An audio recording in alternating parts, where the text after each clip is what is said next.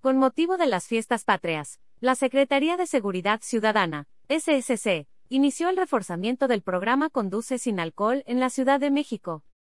Bajo el lema Alcoholímetro todo el día, todos los días, el programa operará durante las 24 horas del 12 al 18 de septiembre para fortalecer la seguridad vial y prevenir hechos de tránsito relacionados con el consumo de alcohol en conductores de vehículos.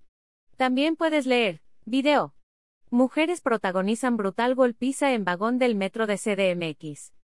Es importante destacar que el programa contará con jornadas diurnas y nocturnas, con 14 puntos fijos e itinerantes, en las que participan 916 elementos de la Secretaría de Seguridad Ciudadana, Programa Conduce sin Alcohol, las subsecretarías de Control de Tránsito y Operación Policial, así como personal de las Direcciones de Derechos Humanos y Asuntos Internos.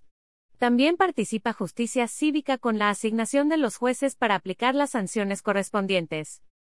Como parte del operativo se impulsará la prevención mediante jornadas de pruebas amistosas, con las cuales se concientiza a la ciudadanía en lugares públicos como parques, centros comerciales, explanadas y centros de consumo, restaurantes, bares y clubes, sobre la importancia de un consumo responsable y de las diversas alternativas para celebrar las fiestas patrias de manera segura. Conduce sin alcohol, siempre alguien nos espera.